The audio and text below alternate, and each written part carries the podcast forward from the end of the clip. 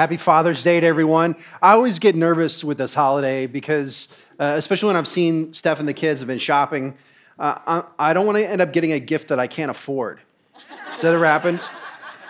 One Father's Day, they got me the big green egg for the back patio, and I was in awe. You know, half of me was like in sheer joy, you know, that I was going to be smoking meat low and slow for hours. And then part of me was in sheer terror, wondering, how much did this cost?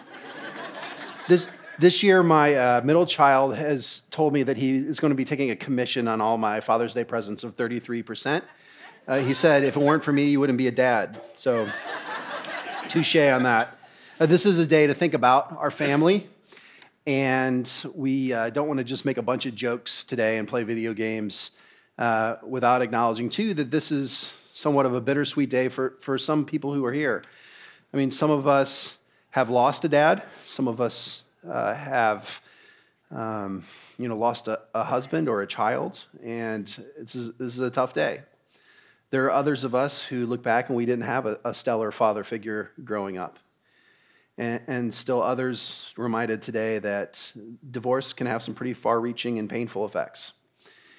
So we don't want to just joke around today. We want you to also know that your church is here with you, standing with you, and uh, we just want to pray for you before we move on to this message about the kingdom of God. Let's pray. Lord, it is a privilege to be able to call you Father and to know that you have tender care for us. And I pray that you would extend that care today uh, to those of us who um, may be hurting. Um, thank you for the wounds in our life that make us uh, have to rely on you and make our stories of healing all the more wonderful. And so, Lord, I pray for our family today here at Gateway uh, that you bless the dads and uh, bless all of us who might have a little bit of a hole today. We pray in Jesus' name, amen. So, I had a fun fatherly moment this week. My sweet daughter turned 14 years old, and we hosted a birthday party for nine of her loud, pubescent teenage girlfriends in our backyard. And we decided we were going to go all out for this. So we decorated the backyard and, you know, we had water balloon fights and giant bubble making contests. There were tables of food everywhere. You know, we had a, a Oreo bar and a popcorn bar and an ice cream bar and a candy bar. We um, rigged up this huge video screen, movie screen, out between two trees in the backyard and got a projector out there and an outdoor sound system. We built these padded lounge chairs for all the girls to sit in while they watched the movie. And uh, it, it, was pretty, it was pretty impressive. And I remember standing on the porch next to my wife, looking out on this Lord of the Flies for ladies that we had created, wondering how much did all this cost?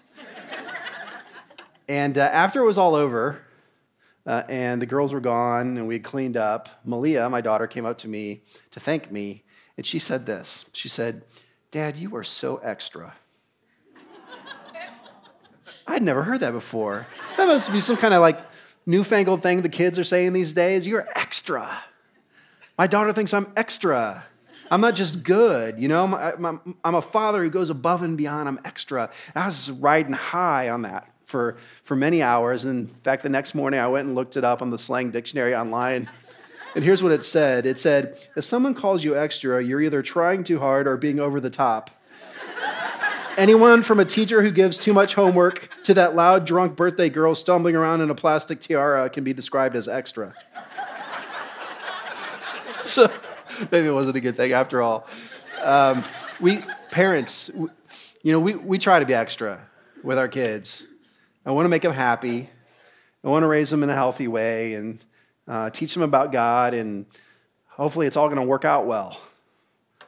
I was having dinner recently with some families from Gateway, five other couples. They were all older than Steph and me. And uh, so, so their kids were out of the house, and our kids are still in high school. And so I was going to ask them for some parenting advice. And they, they started talking about their kids, going around the table. And it was shocking how many of their adult children are no longer walking with God. And they, they sort of told these stories one by one about how you know, their kids went off to college and lost their faith, or they ended up with marrying someone who, you know, which just wasn't into that. Uh, one couple just was left in tears talking about how they hadn't talked to their son in, in three years.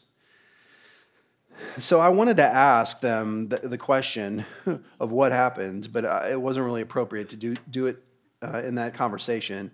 But I wanted to know, you know, you all are the, the, the five couples of you, you're godly people, and you raised your kids in the church, you're successful, and you probably gave them every advantage. So, why are so many of them separated from God? And I know that's a very complicated question, and parents are not ultimately responsible for the decisions, especially the spiritual decisions their kids make.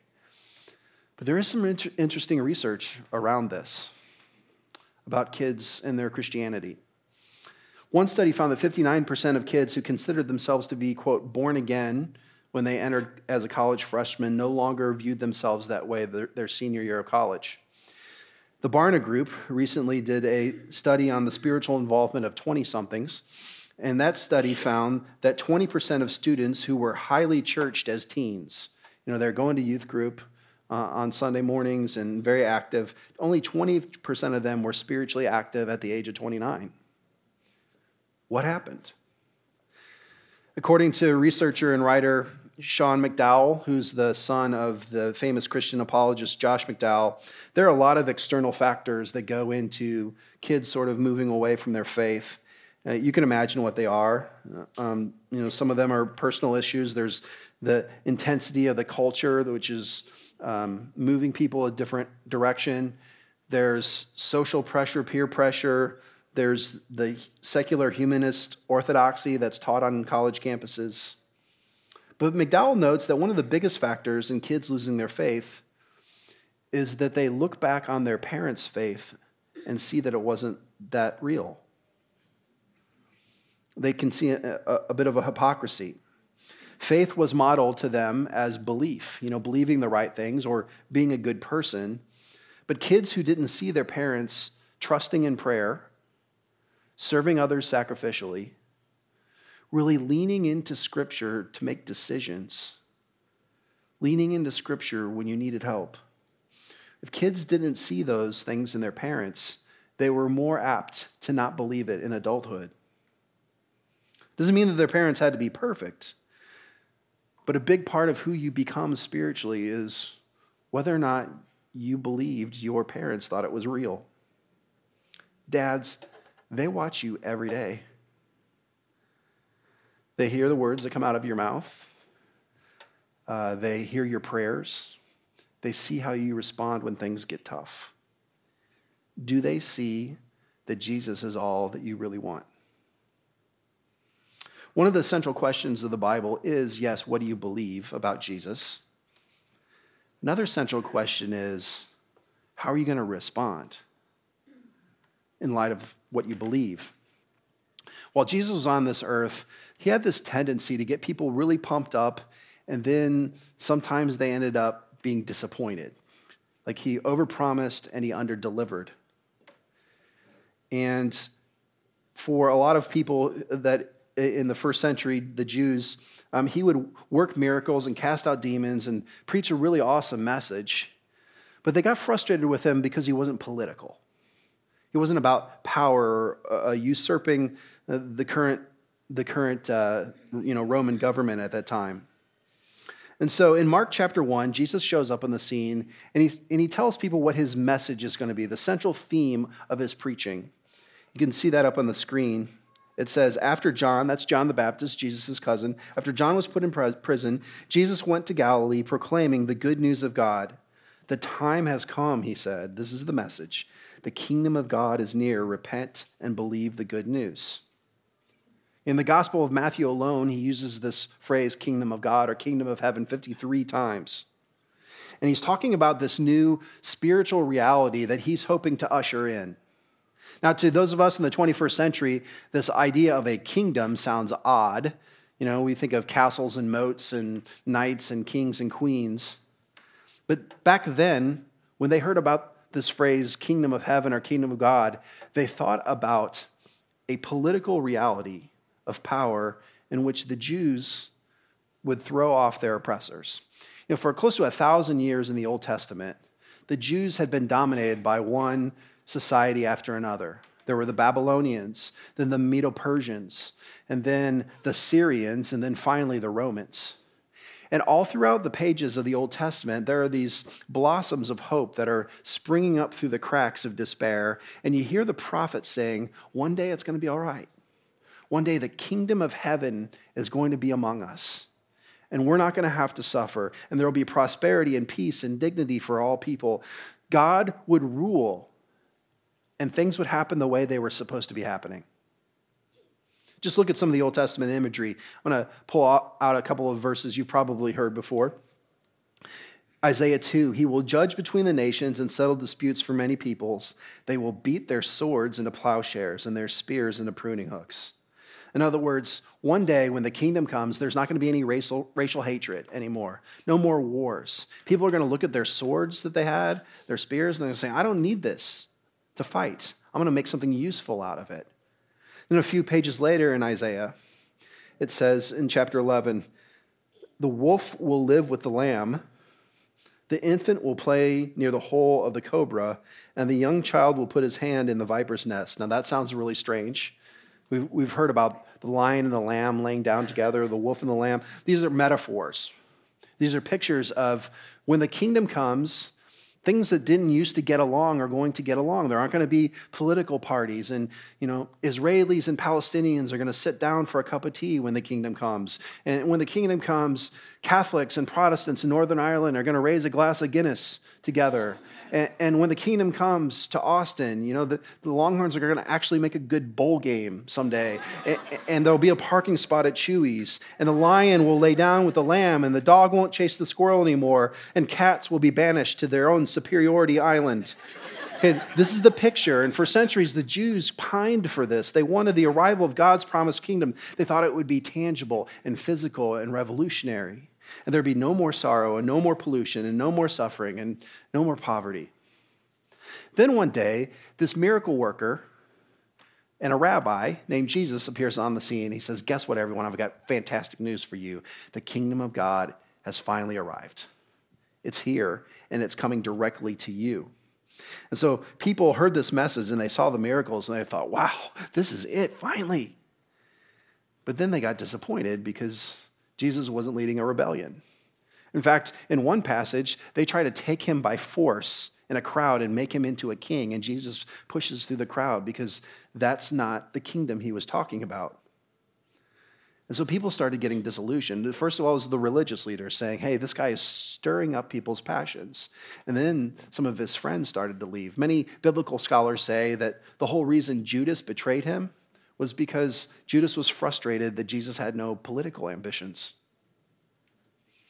And then finally, in the book of Acts, at the ascension, you know, Jesus' last words to his disciples before he ascends into heaven, you know, after the crucifixion and the resurrection, they've seen everything. They're still confused about the kingdom because in chapter 1, verse 6 of Acts, it says, They asked him before he left, Lord, are you at this time going to restore the kingdom of Israel? And Jesus left them there.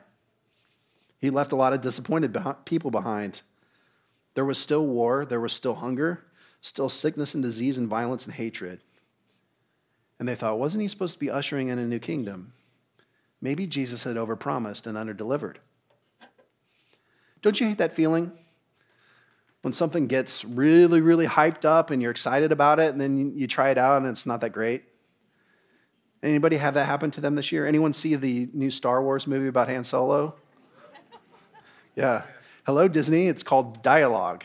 you should look into it. Uh, or what about a toy when you were growing up that you just had to have, you know, for Christmas or for your birthday, and and and finally the the present comes and you unwrap it and you play with it for a couple hours and you're like, eh, man, it was okay. Or what about your first kiss? Do you remember your first kiss? I'm not talking about a peck on the cheek I'm talking about the major leagues, you know, serious lip lockage. Do you remember your first time and what that was like? Um, you know, I watched movies back in the 80s, like Top Gun. I saw people making out in Top Gun and on TV on shows like The Love Boat, and I thought, that looks really fun. I'm gonna try. I'm gonna try that someday, and I, I look forward to that moment. And I, and I would go in front of the mirror alone and practice by, because I heard somewhere people do that. And and, uh, and then finally the day came. My first kiss was with Amy Bastel, and I decided that we were to share our magic moment at Six Flags in a ride called the Time Tunnel. And the time tunnel is you get into this little boat and you go into this dark cavern through different epochs of time. And I decided I was going to make my move somewhere between the Ice Age and Pirates of the Caribbean.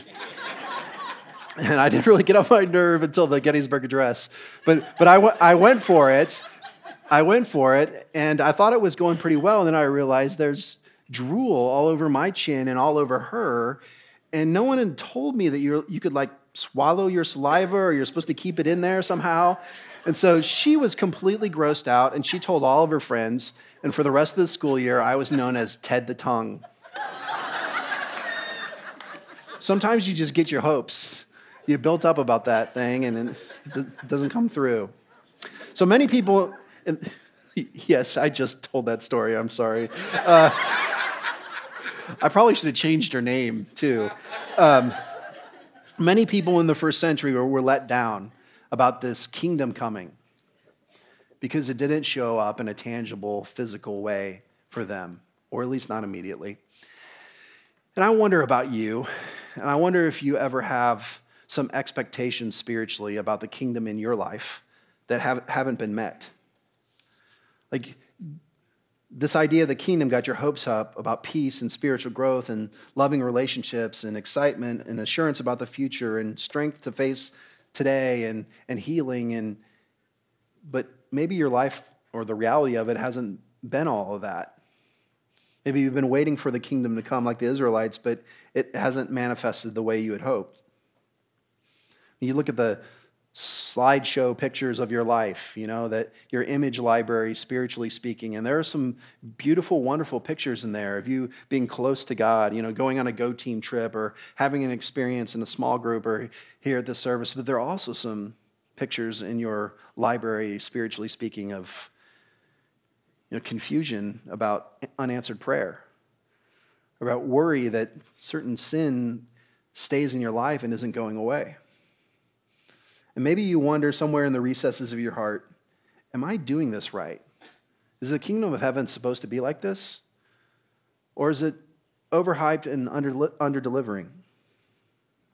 So, my problem and our problem and the problem of the nation of Israel back in the first century is we misunderstand what Jesus meant in his message the kingdom of heaven is at hand. It was never God's intention to come to earth and say, Abracadabra, the wolf is going to lie down with the lamb and the Romans are going to be gone. And it was never his intention to come into your life when you become a Christian and flip some switch and suddenly everything's perfect. The kingdom of God happens more slowly, more mysteriously. And we're in a series right now. We're starting a series today called The Offer of a Lifetime. And just over the next several weeks, we're going to be looking at the life that God offers you in the kingdom and how to access it. And I know this is going to be challenging and fun for you the next several weeks. But today we want to focus in on just this idea of what does the kingdom of heaven actually mean?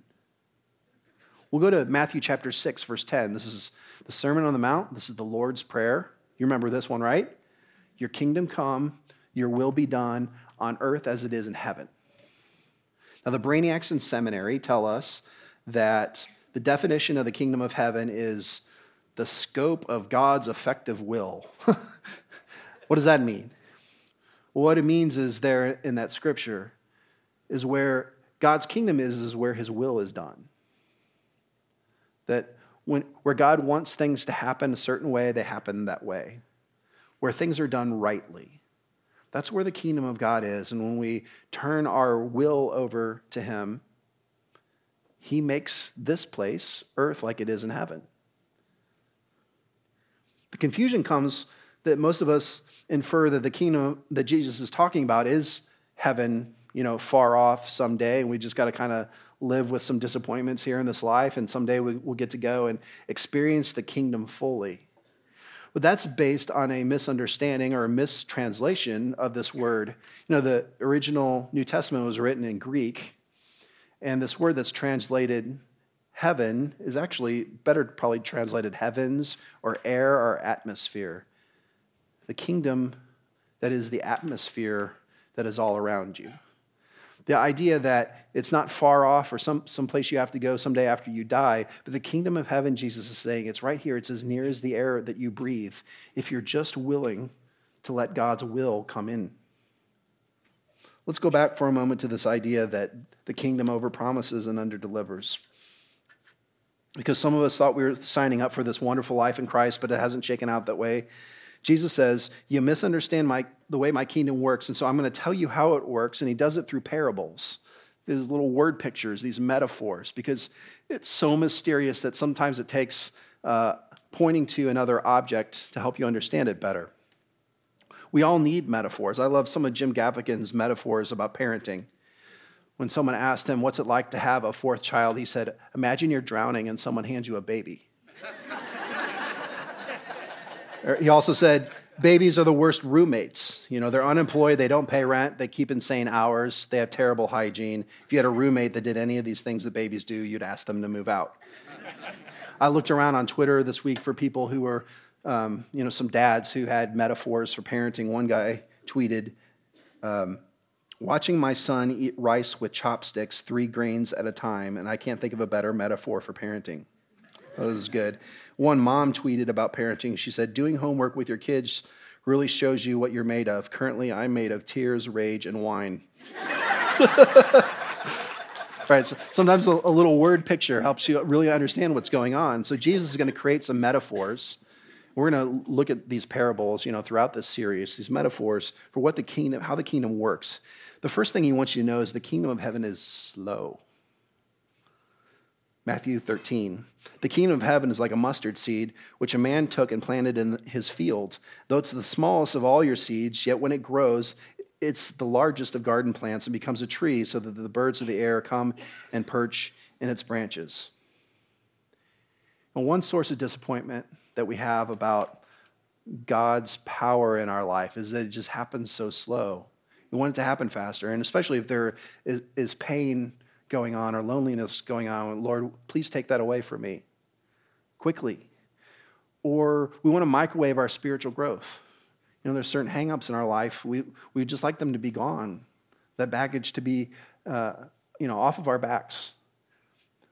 And yet, that's not the way it works. He says it's sort of like a mustard seed, the kingdom of heaven, that it starts out really slow and it grows underneath the surface and it takes time but after a while, it becomes this amazing force in nature. You think about organic spiritual growth. You think about your, your kids, for those of you who have kids. And someone sees your kid who hasn't seen them in a year, and they go, Wow, your, your child has grown a lot. But you're with them every day, and you don't really notice them growing. And that's the way it is with spiritual growth. You know, day to day, it's about trusting God and trying to stay connected to Him, trying to invite His will into your life. And over time, it grows into this amazing thing. But it feels slow. A second message that comes through as a metaphor is the kingdom of heaven requires an unambiguous response on your part. This is Matthew 13. The kingdom of heaven is like a merchant looking for pearls, fine pearls. And then he finds one of great value. And he's so moved by it, he went away and sold all that he had and he bought it. Calls for an unambiguous response. The great danger that many of us in America who are Christians face is not that we'll renounce the faith or that we'll commit some heinous sin and, you know, become a, a backsliding Christian. The, really, the, the biggest danger that we face is that we dabble.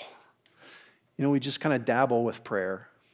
Prayer, pray when we, when we need it. Uh, that we dabble with Scripture and never really learn or study it. That we dabble with community. That we wouldn't get into a life group and really invest ourselves in other people's lives. That we dabble. And we understand why people dabble is because they want to keep their options open. They've got other things to do. They want to go so far into something that they lose their freedom.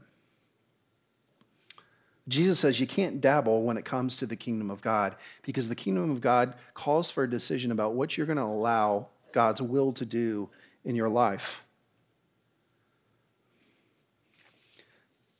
Got to say to God, you know, I want your kingdom. I want, I want that life in me, and so I'm willing to, to stop dabbling and to dive all the way in. One of my favorite stories in the Gospels is in John chapter 6. Jesus is on a roll in John chapter 6. He has just walked on water. He's just fed 5,000 people miraculously. And now he's got crowds of hundreds or thousands of people. Uh, I'm not sure what the venue is, but he's, he's talking to this huge crowd who's munching on this, the loaves and the fishes and you know, having a really good time. And Jesus says, Hey, if you really want the kingdom of God, if you really want me in your life, you need to eat my flesh and drink my blood. and, and, people are like spitting out their fish and loaves. They're going, What? What are you talking about? That's, that's bizarre. And, and Jesus is saying, Hey, this, this is serious. It calls for an unambiguous response. You got to be willing to follow me. And the scene there in John chapter 6 is strange because there's this huge crowd, and suddenly they just they all start melting away. That guy's weird. He's asking for too much. And pretty soon, the only people who are left out there on the lawn are Jesus and his 12 disciples. And he turns to them and he goes, What about you? Are you going to go? I love Peter's response. It's so classic Peter. He says in verse 68 Lord, to whom shall we go? You have the words of eternal life. We have come to believe and to know that you're the Holy One of God. Peter says what you and I already know that Christianity, that living in the kingdom, is difficult. But what's the alternative? Where else would we go? Sometimes it doesn't meet our expectations, but to whom else would we turn? Because a lot of us in this room have experienced the alternative. We've kind of played at, some of us here have played at spirituality for years and years and years, and we just kind of never really experienced the full life in God that other people talk about. Some of us um, went a different direction and weren't interested in God at all. We know what that alternative is like. Many of us in this room have figured out that it's not God that overpromises and underdelivers. It's not his kingdom that overpromises and underdelivers. It's this world. Because where there's a kingdom, there is a king. And many of us here know what it's like to make ourselves the king or the queen. Where else will we go, Peter says?